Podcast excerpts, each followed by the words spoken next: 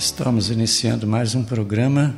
Queremos cumprimentar a você no dia 16 de outubro de 2022. Estamos aí no 29 domingo do tempo comum. Eu começo dizendo assim que é importante refletir sobre o valor e o sentido da oração. O próprio Jesus fala que é preciso orar sempre, rezar sempre. É através da oração que nós estabelecemos um estreito diálogo com Deus. Em pleno mês missionário, mês de outubro, mais devemos rezar pelas missões. Pela oração, os corações se abrem, os corações se dispõem para a missão. E a palavra de Deus é a grande motivadora da missão. Por isso que a gente reflete todo domingo três leituras e dentro desse mês das missões, pensando nas propostas que a palavra de Deus apresenta para que cada um de nós seja missionário. Tenho a paz que vem da luz. Tenho as preces. Pois é, e a primeira leitura de hoje, lá do Antigo Testamento, o livro do Êxodo, no capítulo 17, do oitavo ao 13. Enquanto Moisés conservava os braços levantados, Israel vencia. Era uma batalha, batalha travada entre amalecitas e israelitas. Josué, do lado dos israelitas, combateu os amalecitas e ele vencia, enquanto Moisés, lá no alto da montanha, estava rezando, e ele rezava com os braços abertos no sentido de sacrifício. Enquanto Moisés rezava de braços abertos, com as mãos levantadas, o povo de Israel vencia. Quando suas mãos baixavam, os israelitas perdiam. O sacrifício é força, Moisés rezava fazendo o sacrifício com as duas mãos estendidas, mãos abertas, braços abertos, segurando ali, enquanto ele aguentava, o povo de Deus vencia. Quando ele não aguentava mais, aí então o povo perdia. Então, esta é a ideia para mostrar o sentido e a força que a oração tem em nossa vida.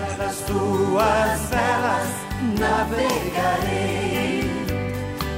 Depois, na segunda leitura, segunda carta de Paulo a Timóteo, capítulo 3, do 14 até o capítulo 4, versículo 2, que diz assim: O homem de Deus seja perfeito para realizar boas obras. Ele deve conhecer as sagradas Escrituras e deve comunicar a palavra com muita sabedoria, porque a palavra de Deus é sabedoria. É a palavra que nos conduz para a salvação na fé de Jesus Cristo. E Paulo então exorta o bispo Timóteo e exorta também a nós para proclamar a palavra, ensinar, argumentar, aconselhar, corrigir, formar na, na justiça, formar na prática do bem. Mês missionário, então, é mês da palavra mês de anúncio sempre, palavra que deve ser sempre anunciada. Nós tivemos o mês de setembro, que foi chamado mês da Bíblia, mas a missão de anunciar a palavra perpassa por todos os meses, por todo ano, por todo dia. E dos profetas de Israel. E por fim, nós temos o Evangelho de Lucas, capítulo 18, do primeiro ao oitavo Deus fará justiça aos seus escolhidos que gritam por ele.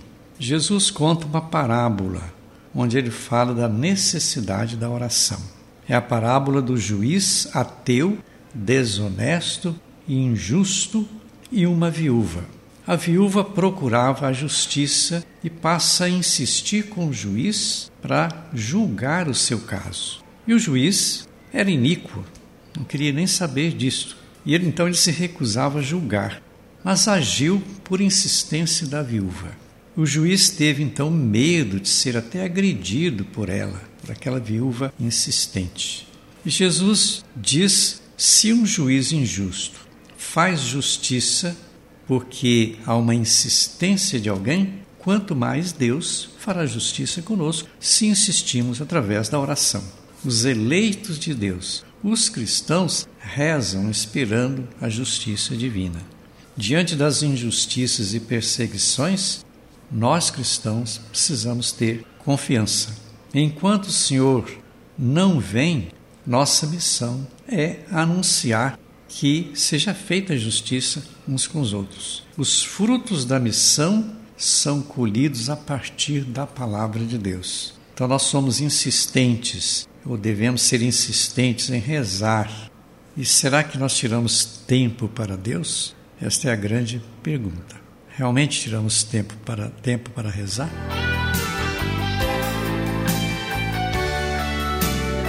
É isso então que eu desejo para você hoje, nessa insistência da palavra e da oração. E que Deus possa abençoar a todos. Em nome do Pai, do Filho e do Espírito Santo. O nosso abraço e até o próximo programa.